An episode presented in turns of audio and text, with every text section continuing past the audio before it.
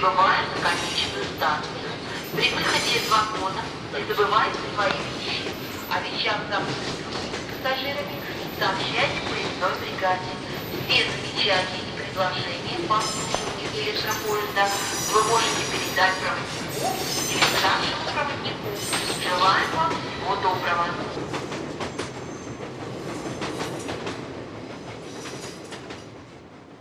И снова здравствуйте, с вами подкаст «Станция конечная». Сегодня мы будем говорить об очень интересной теме, о Японии, о японцах и их довольно специфическом отношении к смерти. Поговорим о религии, конечно же, поговорим о самураях, естественно, поговорим о кодексе Бусидо, для чего он служил при его создании и как его использовали впоследствии, как его применяли в 20 веке, тоже об этом поговорим – Естественно, будем говорить о том, как э, сами японцы относятся к смерти и воспринимают ее. Итак, мы сегодня начнем с географического детерминизма, то, как география и положение страны влияет на менталитет э, жителей. Отношения с природными стихиями у японцев довольно сложная тема, я бы сказал даже болезненная. И с самого начала население японских островов испытывало их влияние. Стихии слишком могучие для человека, и человеку нечего противопоставить им. И поэтому смерть от стихии – это привычное дело для японцев. И, конечно же, такое отношение не могло не получить э, научной разработки. Например, японский ученый Тарада Тарахика выявил связь такого отношения с буддийским понятием бренности сущего, или мудзёкан. Он говорит о том, что японцы пройдя через множество испытаний стихийными бедствиями, ощущают бренность природы очень остро. Эта бренность, мудзё, вписывается в каноны буддизма, то, о чем говорил Шакьямуни. На этом свете нет ничего вечного. Все, имеющее форму, непременно разрушится. И любой человек когда-нибудь умрет. Это принципиальное положение учения Шакьямуни. Во-вторых, основополагающую роль в формировании истинно японского фатализма сыграла религия. Исторически сложилось, что в Японии существует синкретизм религий – буддизма и синта. И божества в синта отличаются от того, что в христианстве называют словом «бог». Японские божества синта, они э, напоминают духов природы. Они живут в горах, лесах, в долинах, э, и это сущности, которые обитают в самой природе. У них нет индивидуальности и тела как такового, они обезличены по своей природе, естественно, их как-то персонифицируют для поклонения, но они всегда окружают человека, они вокруг него постоянно. У многих из них нет даже собственного имени, и поэтому их в Японии принято называть камигами, то есть боги синта. И с приходом буддизма начинается период э, сосуществования старых божеств и нового учения. В синкретизме боги синта приобрели некоторые буддийские черты. Божества и Будды, образовавшиеся в синкретической религии, стали практически неразличимы. В период Мэйдзи в Японии появляется христианство. Восприятие японских божеств испытывает христианское влияние. Вместе со становлением новой японской государственности – Мэйдзи зарождаются монотеистические культы. Их суть заключалась в том, что из японских божеств выбирали одно и почитали его в качестве верховного божества. Так появляется государственная синта. Боги в синта бывают двух видов. Первый из них это божества небесные, амацуками. Они вечные, бессмертные.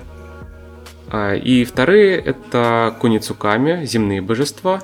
Они являются потомками первых. Земные божества смертны, у них есть могилы, их почитают на месте их смерти или там, где они похоронены. Вот, например, император Дзиму, основатель и первый император Японии, как раз является таким земным божеством. И так была установлена взаимосвязь между божествами, которые рождаются и умирают, и людьми, которые тоже рождаются и умирают. Этот момент важен по двум причинам. Во-первых, мы видим, как история становится мифом, миф становится историей. Во-вторых, мы видим, что люди наделяют э, богов очень важным качеством – смертностью. То есть божество может умереть, а человек может стать божеством. Элемент буддизма в синтоизме дает людям э, важное ощущение того, что жизнь не кончается в этом отрезке. И ты не попадешь в рай или ад, а снова появляешься на свет. Ну, естественно, ты можешь попасть в нараку, в буддийский ад. Но со временем ты можешь реинкарнироваться, снова появиться на Земле. Вот это есть понимание жизни и смерти в японской культуре. Ты обязательно вернешься. Даже многие японские пьесы, многие литературные произведения заканчиваются двойным самоубийством влюбленных, и они перед смертью обещают себе, что в следующем мире мы обязательно будем вместе, поскольку они не смогли соединиться в этом.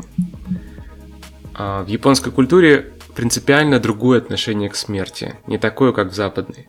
В западной культуре смерть это страшно, это то, что, что прячет от детей, о чем не принято говорить, мы об этом уже говорили в предыдущем выпуске. В Японии смерть от детей не прячут. В младших классах школы э, японских школьников просят написать сочинение «Мое будущее». Обычные сочинения. Кто-то пишет, что хочет стать спортсменом, кто-то хочет стать звездой, кто-то пишет, что жить больше 18 лет не имеет смысла. Такой детский юношеский максимализм. Потому что дальше начинается старость и неинтересно дальше жить.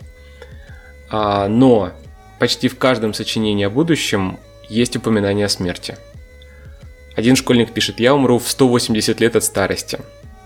Другой пишет «Я хочу погибнуть в автокатастрофе, чтобы бах и внезапно». То есть для японских детей уже в этом возрасте смерть выступает как факт жизни, неотъемлемая часть. То, что так явно и ясно выражено в менталитете и в религии народа, естественно, должно было найти свое отражение и в культуре – и таким отражением отношения к смерти у японцев стал кодекс Бусидо. О нем написано очень много книг, очень много материала в YouTube есть, можете почитать, посмотреть, как вам будет удобно. Я только скажу, что это кодекс чести, который формировался очень долго, в несколько веков. Возможно, он идет из глубокой древности, опять же, это характеристика э, целого народа. Бусидо регламентирует поведение человека как воина, как образованного человека, как просвещенной личности и как человека чести. В окончательном виде кодекс приобрел воплощение, литературное воплощение в XVIII веке в виде нескольких произведений разных авторов. Первый из них это Хагакуре «Сокрытое в листве» за авторством философа и самурая Ямамото Цуэнтомо. Автор был истинным самураем – он не совершил харакири после смерти своего хозяина только потому, что э, его хозяин был против такой практики. После смерти Даймё Ямамото стал отшельником, монахом, удалился в горы и там вел долгие разговоры со своим другом, который записал многие его изречения. Так вот, Цуэнтомо верил, что полное слияние со смертью в своих мыслях, даже при жизни, это высшее состояние чистоты и концентрации. Он считал, что разрешение конфликта со смертью и ее принятие приводит к переходу жизни на более высокий уровень, где есть красота и грация, человек просто способен их увидеть в окружающем мире. Так вот, он пишет. «Я постиг, что путь самурая – это смерть. В ситуации или-или без колебаний выбирай смерть. Это нетрудно. Исполнись решимости и действуй – только малодушные оправдывают себя рассуждениями о том, что умереть, не достигнув цели, означает умереть собачьей смертью. Сделать правильный выбор в ситуации или-или практически невозможно. Мы все желаем жить, и поэтому неудивительно, что каждый пытается найти оправдание, чтобы не умирать. Но если человек не достиг цели и продолжает жить, он проявляет малодушие. Он поступает недостойно. Если же он не достиг цели и умер – это действительно фанатизм и собачья смерть, но в этом нет ничего постыдного. Такая смерть есть путь самурая. Если каждое утро и каждый вечер ты будешь готовить себя к смерти и сможешь жить так, словно твое тело уже умерло, ты станешь подлинным самураем. Тогда вся твоя жизнь будет безупречной, и ты преуспеешь на своем поприще. Подобные требования сформулированы и в другой работе, которая называется «Напутствие вступающему на путь воина», автор Дайдодзи Юдзан. Выдающийся человек своего времени, истинный самурай, действительно. Он не только прекрасный воин и стратег, он еще историк, и теоретик, и философ. Так вот, он пишет. Истинная храбрость заключается в том, чтобы жить, когда правомерно жить, и умереть, когда правомерно умереть. К смерти следует идти с ясным сознанием того, что надлежит делать самураю и что унижает его достоинство – Следует взвешивать каждое слово и неизменно задавать себе вопрос, правда ли то, что собираешься сказать. В делах повседневных помнить о смерти и хранить это слово в сердце. Уважать правила ствола и ветвей. Забыть его значит никогда не постигнуть добродетели, а человек, пренебрегающий добродетелю сыновней почтительности, не есть самурай. Родители – ствол дерева, дети – его ветви. Самурай должен быть не только примерным сыном, но и верноподданным. Он не оставит господина даже в том случае, если число вассалов его сократится со 100 до 10 и 10 до 1. На войне верность самурая проявляется в том, чтобы без страха идти на вражеские стрелы и копья, жертвуя жизнью, если того требует долг. Если на войне самураю случится проиграть бой, и он должен будет сложить голову, ему следует гордо называть свое имя и умереть с улыбкой, без унизительной поспешности. Будучи смертельно ранен, так что никакие средства уже не могут его спасти, самурай должен почтительно обратиться со словами прощания к старшим по положению и спокойно спустить дух, подчиняясь неизбежному. Среди самураев смерть во имя исполнения долга считалась не только прекрасной, но и настоящей жизнью. А умирая, ты не уходишь в никуда. Тебя не ждет какая-то бесконечная тьма, мрак, беспамятство и так далее. А смерть это просто финал очередного перерождения, и ты обязательно вернешься. Более того, смерть среди самураев стала восприниматься как довольно трудный, но важный этап э, своего самосовершенствования. Речь идет даже не о презрении к смерти, а вообще о равнодушном отношении к ней, то есть о принятии небытия, ожидающего по ту сторону – Дайдодзи Юдзан пишет далее. Для самурая наиболее существенной и жизненно важной является идея смерти. Идею, которую он должен лелеять днем и ночью, с рассвета первого дня года и до последней минуты последнего дня. Когда понятие смерти прочно владеет тобой, ты сможешь исполнять свой долг в наилучшем и наиполнейшем виде. Ты будешь верен господину, почтителен к родителям, и тем самым сможешь избежать всех невзгод – Таким образом, ты не только сможешь продлить свою жизнь, но и поднимешь собственное достоинство в глазах окружающих. Подумай, как непрочна жизнь, особенно жизнь воина. Уразумев это, ты будешь воспринимать каждый день как последний в своей жизни и посвятишь его выполнению важнейших обязательств. Не позволяй мыслям о долгой жизни завладеть собой, иначе погрязнешь в пороках и беспутстве, окончишь свои дни в позоре бесчестия. В Хагакуре мы найдем примерно такие же мысли. Путь самурая есть одержимость смертью. Подчас десятеро противников не в силах одолеть одного воина, проникнутого решимостью умереть. Великие дела нельзя совершить в обычном состоянии духа. Нужно обратиться в фанатика и пестовать страсть к смерти. К тому времени, когда разовьется в человеке способность различать добро и зло, может быть уже слишком поздно. Для самурая надо всем давлеет верность господину и сыновняя преданность, но единственное, что поистине нужно ему – одержимость смертью. Если одержимость смертью достигнута, верность господину и сыновняя преданность придут сами собой.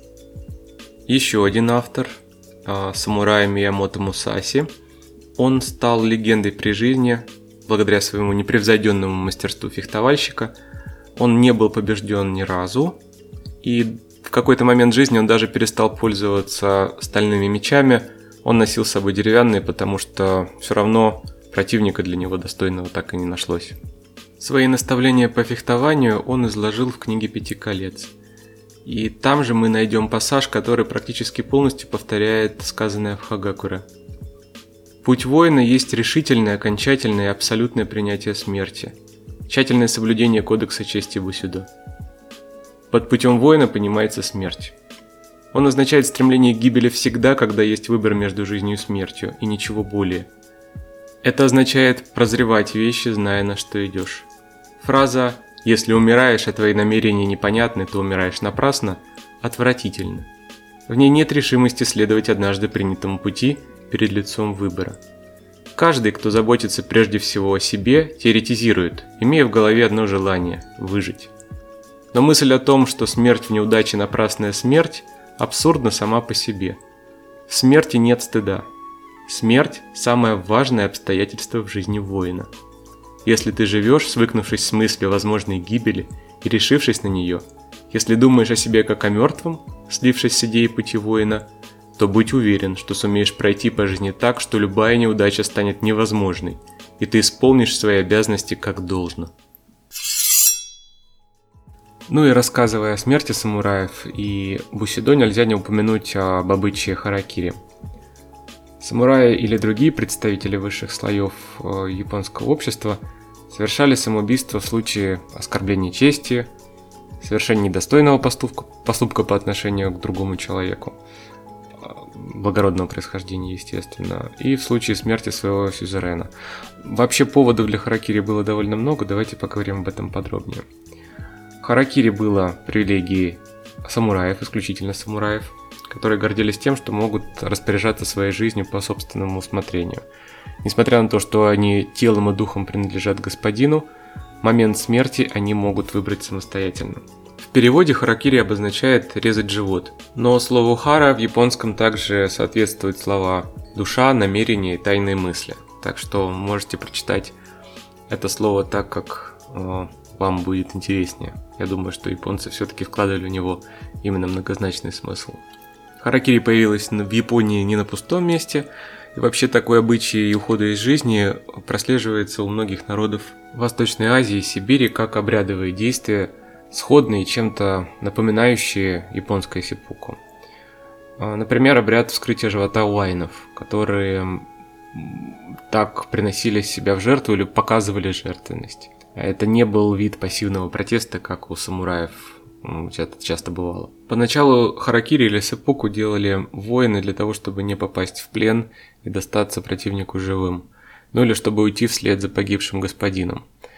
А согласно древнему японскому обычаю, после смерти господина многие его личные вещи, его драгоценности, его жена и ближайшее окружение уходили вслед за ним – Начиная с 9-10 века, сепуку становится обычаем среди воинов, при котором они кончали жизнь самоубийством, погибая от собственного меча. И обряд не был еще тогда массовым явлением. Самоубийство а, путем харакири получило массовое распространение только в 12-13 веке. Харакири вслед за смертью своего господина а, называлась Айбара или Цуйфуку. И в период междуусобных войн харакири приобретает в сословии самураев массовый характер. Производилась харакири также и в знак протеста против какой-либо вопиющей несправедливости по отношению к самураю или его чести. А, иногда человек выбирал э, способ самоубийства, такой очень болезненный, а если чувствовал, что он не может, например, совершить кровную месть. В более позднее время самураи стали делать харакири совершенно незначительным поводом, Известен случай сапуку двух самураев из окружения императорской семьи. Оба самурая сделали себе харакири после короткого спора из-за того, что их мечи задели друг друга случайно, когда воины поднимались по лестницам. Харакири самураи начинали обучаться с детства.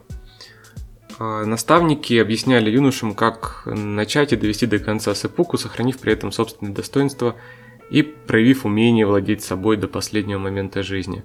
Дело в том, что человек должен сохранять был достойный облик и после смерти, даже такой ужасный и страшный.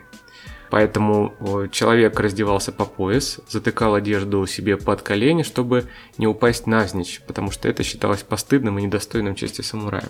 Самурай обычно выбирал харакири, ну, способ харакири по своему усмотрению. В редких случаях харакири производилось не стальным, а бамбуковым мечом, которым было намного труднее перерезать внутренности.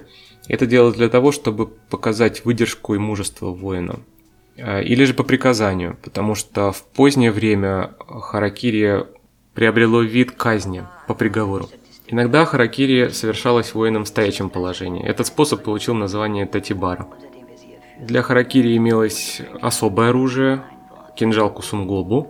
Он считался фамильной ценностью, хранился обычно в доме, ну или, э, если его не было под рукой, тогда использовался в Акидзасе малый самурайский меч. Если и в Акидзасе не было с собой, тогда самурай мог совершить харакири с помощью большого меча, просто взяв его за середину, обернув тканью. Для жены дочерей самурая харакири тоже не являлось чем-то особенным. Женщины вскрывали себе не живот, а горло, или наносили удар кинжалом в сердце, но этот процесс все равно назывался харакири. Женщины перерезали себе горло специальным кинжалом кайкен, который являлся свадебным подарком от мужа. Свод церемоний был оформлен уже в 14-15 веках, когда обычай сепуку стал приобретать силу закона, и в эпоху Эда, когда сепуку стало применяться официально как наказание по приговору суда, совершивших преступления воинов. А обязательным лицом при исполнении официального сепуку стал помощник делающего харакири самурая, его звали э, Кайсяку или Кайсякунин. Он отрубал самураю голову, чтобы просто прекратить его мучение. Ритуал усложнялся с каждым веком, э, способы харакири, церемония, само, само проведение церемонии, одеяние, поведение участников очень зависело от социального статуса человека, который решил уйти из жизни или которому приказали уйти из жизни, и его помощников. И официально харакири было запрещено в Японии только в 1963 году. Но до сих пор Среди главарей Якудза существуют обычаи ухода из жизни путем харакири.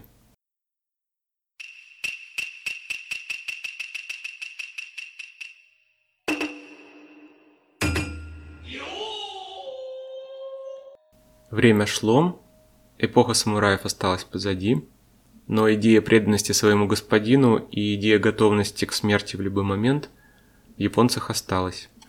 Только к началу 20 века этого требовали ото всех. От гражданских, от солдат, в особенности от солдат.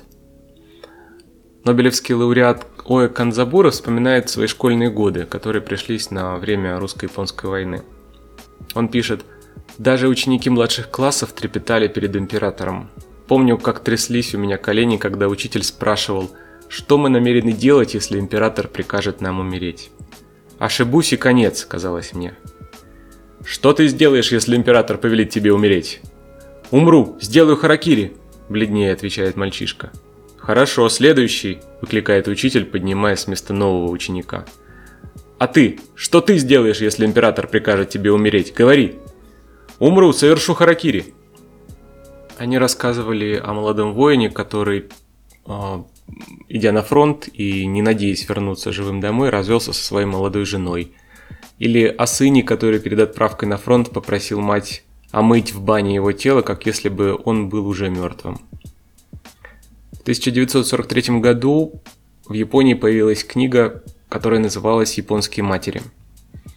И там почти 50 женщин э, говорили о том, что никогда не показывают на людях своего горя. Все они потеряли сыновей на фронте. Лучше умереть от пули, чем от болезни, считали они. Вот почти из пяти десятков матерей только одна призналась о том, что она заплакала, получив известие о смерти своего сына. Сын с радостью выполнил свой долг перед страной, перед императором, поэтому а, печалиться и горевать о нем считалось нарушением а, материнского долга. Кстати, показательно, что книга называлась «Матери Японии», а не «Жены Японии» потому что образ жены, которая оплакивает своего мужа, вообще считался для японцев чем-то абсурдным. А что же касается чувств матери по поводу гибели сына, то здесь можно просто процитировать слова одной из них. Она говорит, плакать нельзя. Наохару больше не мой сын. Наохару стал божеством, так что я буду радоваться твоей смерти на поле боя. И вообще матерям тогда предлагалось считать, что они растили детей именно для смерти, а не для жизни смерти во имя императора, во имя своей страны. их убеждали в том, что жизнь и смерть сына являются публичным, актом публичным, а не частно-семейным.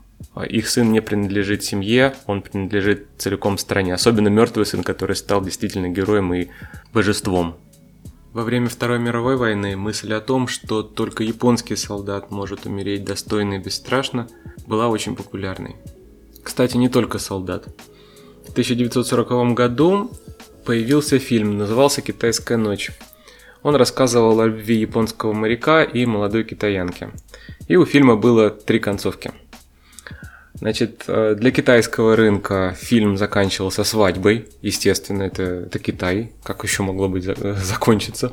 Для э, Юго-Восточной Азии в фильме закрутили целую драму Едва не погибший герой возвращается домой, чтобы спасти свою возлюбленную в последнюю минуту от самоубийства. А в японской версии китайские коммунисты убивают моряка после свадьбы, девушка кончает жизнь самоубийством. Значит, девушка китаянка, я вам напоминаю. То есть, э, женившись на японском моряке, китаянка переняла его ценности, моральные, этические и так далее, и решила покончить с собой. Я напомню, что для Китая самоубийство является чуть ли не самым большим грехом. Э, грехом не против себя, не против божества. В первую очередь это грех перед своими предками – перед целой чередой предков, которые были до тебя, целые поколения, и ты просто не можешь закончить свое существование просто так. Солдаты, павшие смертью храбрых, удостаивались на родине высших почестей. Например, смертники-подводники, которые участвовали в нападении на Перл-Харбор, удостоились титула девяти ратных божеств. Это были первые герои войны против Америки, которые удостоились канонизации. Их хоронили по высшему разряду. На их похороны пришло около 100 тысяч человек. О них писали в газетах, о них говорили по радио. Хотя достоверных сведений об успехе операции на тот момент не имелось. Еще один любопытный факт. В японской армии не существовало заградотрядов. Ко времени организации Камикадзе массовый героизм, мужество и жертвенность японских солдат и офицеров ни у кого из европейцев не вызывало сомнения – путь для атаки было принято расчищать собственным телом. То есть э, по минному полю люди просто шли. Они подрывались, остальные шли просто по телам погибших товарищей, и в этом не было ничего страшного для японцев. Многочисленные психические атаки. Летчики, которые просто не брали парашют с собой в полет. Летчики, в первую очередь камикадзе, брали с собой э, самурайские мечи то время для того, чтобы можно было пользоваться компасом в самолете, нельзя было проносить с собой металлические предметы. Но для японского летчика было важнее ощутить связь со средневековым самураем, чем какие-то дурацкие правила соблюсти. Солдат, даже находясь в безвыходном положении, всегда надеется на что-то лучшее, на спасение, на выживание. У японских камикадзе такой надежды не оставалось, они летели за смертью. И в их полетном задании а, всегда значился таран. То есть пилоты камикадзе были одноразовыми летчиками, а их самолеты просто средствами для доставки а, смертельного груза. И подобная практика использовалась также на флоте. Маленькие-маленькие подводные лодки-торпеды а, с человеком, деревянные катера, начиненные взрывчаткой, которые тоже приходилось вести вручную. И в 1944 году а, на фронте для Японии наступила очень сложная ситуация. Адмирал Аниси Такидзира выступил перед группой летчиков, убеждая их превратиться в смертников. В инструкции Верховной Ставки в сентябре 1944 года говорилось в борьбе с превосходящими силами противника победа с помощью обычных средств представляется невозможной. В связи с этим следует отбросить прежнюю тактику сохранения жизни, а вместо нее пестовать уникальный дух нашей армии, самопожертвование во имя Родины. В воздухе, на море и на земле следует наступать на врага и жертвовать своим телом, обретая жизнь через смерть. Следует уничтожать и истреблять врага, применяя убийственную тактику, жертвуя собой и уничтожая самолет за самолетом, корабль за кораблем, человека за человеком, танк за танком. 25 октября состоялся первый вылет Камикадзе. Вылетело 4 пилота. И им удалось потопить один американский авианосец и серьезно повредить другой. Погибший Камикадзе обретал славу самурая, который совершил харакири. Кстати, есть и выжившие Камикадзе. Да, такие э, сюрпризы судьбы тоже случаются. Дело в том, что, э, например, был запланирован вылет самолета, но или погода не позволяла, проводить операцию, или изменились планы противника и кораблей в том регионе, куда должны были направиться камикадзе, просто не находилось. Но факт остается фактом, выжившие камикадзе существовали. Как правило, смертники записывали только неженатых младших сыновей семей. Старший сын таким правом не обладал, потому что он был будущим главой семьи после смерти отца. И перед смертельным полетом пилоты надевали чистую одежду – выпивали чарку саке или воды, молились перед алтарем, фотографировались. Кстати, сохранилось довольно много фотографий. очень трогательные, очень милые. Там изображены молодые люди, улыбающиеся, смеющиеся. Редко они сосредоточены или печальны. Обычно они улыбаются. Они писали предсмертные стихи и письма. Это старинный-старинный самурайский обычай. Писать письмо или стихотворение любимому или кому-то очень важному, какому-то человеку очень важному. А дзёсей – это стихи от смерти. Я вам могу немножко почитать, самые трогательные из них. Нам бы только упасть, подобно лепесткам вишни весной, столь же чистыми и сияющими. Больной старик-отец, близоруко щурясь, мое имя прочтет на табличке в Ясукуне, и гордо голову подняв, расправив плечи, храм покинет улыбаясь, а я, опав лепестками, украшу розовым его седину. Исукуни – это храм погибших воинов. А там стоят алтари для поминовения, для отдания почести тем, кто упал на поле боя. С давних времен, со времен самураев.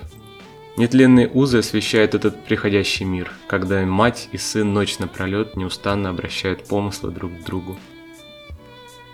Любимая, если захочешь вдруг вновь услышать мой голос – Ракушку прижми к уху, я тихо о море пою. Давно пора лечь спать, а я снова и снова комкаю бумагу. Грубой неумелой рукой пытаюсь рисовать портрет прекрасной Тракисан. Но ни перо, ни карандаш, ни кисть изобразить не могут эти глаза. Но я упорный, я стараюсь. Милая, не ищи меня, ни в небе, ни в море. Ступай в храм Ясукуни, я там тебя встречу ветвями на ветру качая. Душа поет, сердце ликует. Скоро я встречусь с моими друзьями дорогими. В саду Юсукуни Дзиндзя. И будем наблюдать за полетом пчел от одного цветка к другому. А вот стихотворение, которое приписывается лейтенанту Сунсаку Цудзи, 1944 год, я, к сожалению, не смог найти ни одного упоминания об оригинале, ни в англоязычном интернете, ни у нас – но я все равно прочту его для вас, потому что оно поистине передает вот тот самый дух камикадзе, который был в 44 году. Послушайте. Знаешь, мама, завтра я стану ветром, посвященный воле, разящим свыше. Я прошу тебя о любви и вере, и прошу, сажайте у дома вишни. Я увижу маму, я стану ветром. Я не стою, мама, твоей слезинки. Я вернусь, мы вечно идем по кругу. И я буду видеть твои морщинки, и на плечи лягут родные руки, в самом высшем славой слепящем миге. Не грусти, я жизнью своей доволен, и смотри на небо мою обитель. Я проснулся, мама, мне было больно, что во сне последним тебя не видел. Ты прости. Тебя забывал невольно. Завтра утром встречу тебя за дверью. Седины коснусь, унесу усталость. Десять раз бы умер с улыбкой, верь мне, чтобы видеть гордость твою и радость. Я увижу, мама, я стану ветром. В японской культуре заложено стремление не просто к благородной смерти, а еще и к смерти публичной, максимально публичной. Поэтому сообщения о подвигах камикадзе помещались в прессе с фотографиями и ну, в кинотеатрах э, крутили пленки с кинохроникой, запечатлевшие вылет их самолетов, и прощальные письма родным тоже печатали. Киножурнал «Японские новости» в последний год войны очень много времени посвящал документальным сюжетам и камикадзе, непременно заканчивал свои репортажи кадрами исчезающих в небе самолетов, что означало подъем летчиков неба, то есть конец их земной жизни и превращение в божество. Война для японцев стала механизмом по превращению людей не просто в героев, а в богов. И подвиг их заключался не просто в достойной смерти, а в победе над самим собой. Настолько яркой была эта победа, что считалось, что другие пилоты других стран, да, пилоты противника, на такое просто не способны.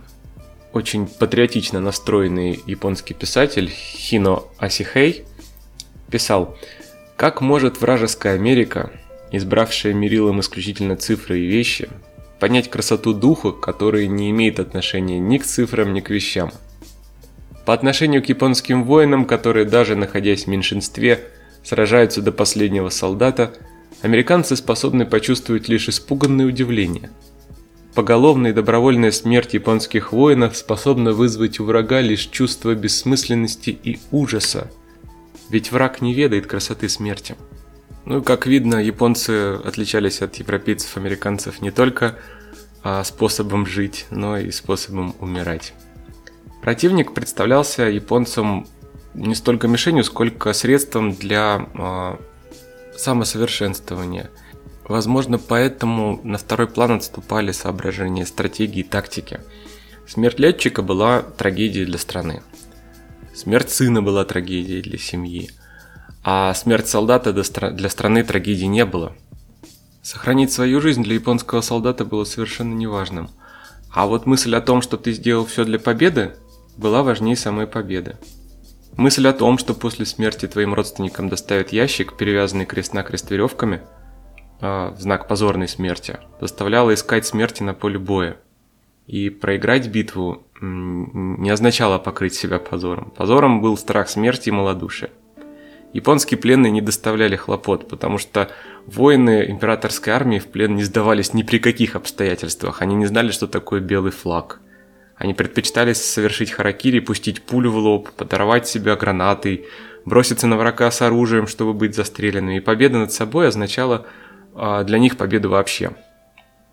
В плен японцы попадали только или контуженными, или тяжело ранеными. И во время Второй мировой войны на 120 погибших японцев приходился только один человек, попавший в плен. В войсках западных стран на трех убитых приходился один пленный. Показательно еще и то, что э, солдат, шедший в атаку, в смертельную атаку, в Японии назывался человеком-пулей. Он должен разить самим собой, даже не своим оружием, не, не ружьем, не мечом. Он должен быть оружием самим по себе. А в Америке и Европе таких солдат называли пушечным мясом. В старых императорских указах э, японский народ часто именовался зеленой травой. То есть существовало какое-то представление, что люди плодятся и растут сами собой, а император просто распоряжается их жизнями. И как только Япония стала страной тоталитарной, то вот эта идея, она вернулась с полной силой. Япония воевала не столько умением, сколько числом, как тоталитарная Германия, как Советский Союз, но культ героической смерти ни в одной другой стране, кроме Японии, не достигал такой интенсивности. У японцев, по-моему, нет никакой особенной тяги к смерти. У них есть другое восприятие смерти. Для тоталитарного государства такое восприятие смерти является очень выгодным. Потому что, например, э, до 20 века в Японии от человека требовалось иметь здоровое тело, чтобы исполнять семейные обязанности и обязанности перед своим господином. А в тоталитарное время тело человека перестает быть его собственностью. Это собственность государства. И естественно, если государство военизировано, то главная обязанность такого человека – погибнуть жертвенной смертью. В современной Японии культ смерти отсутствует. А нет больше никакой идеи гибели за родину или императора – и число самоубийств, кстати, в Японии не намного превышает среднестатистический показатель, и оно меньше, чем в России, например. Нынешние японцы хотят жить долго, и они преуспели в этом, потому что продолжительность жизни в Японии самая высокая в мире. Ну что ж, достаточно, наверное, на сегодня, довольно много информации. Вскоре мы с вами обязательно услышимся еще раз. И я напоминаю, жизнь прекрасна.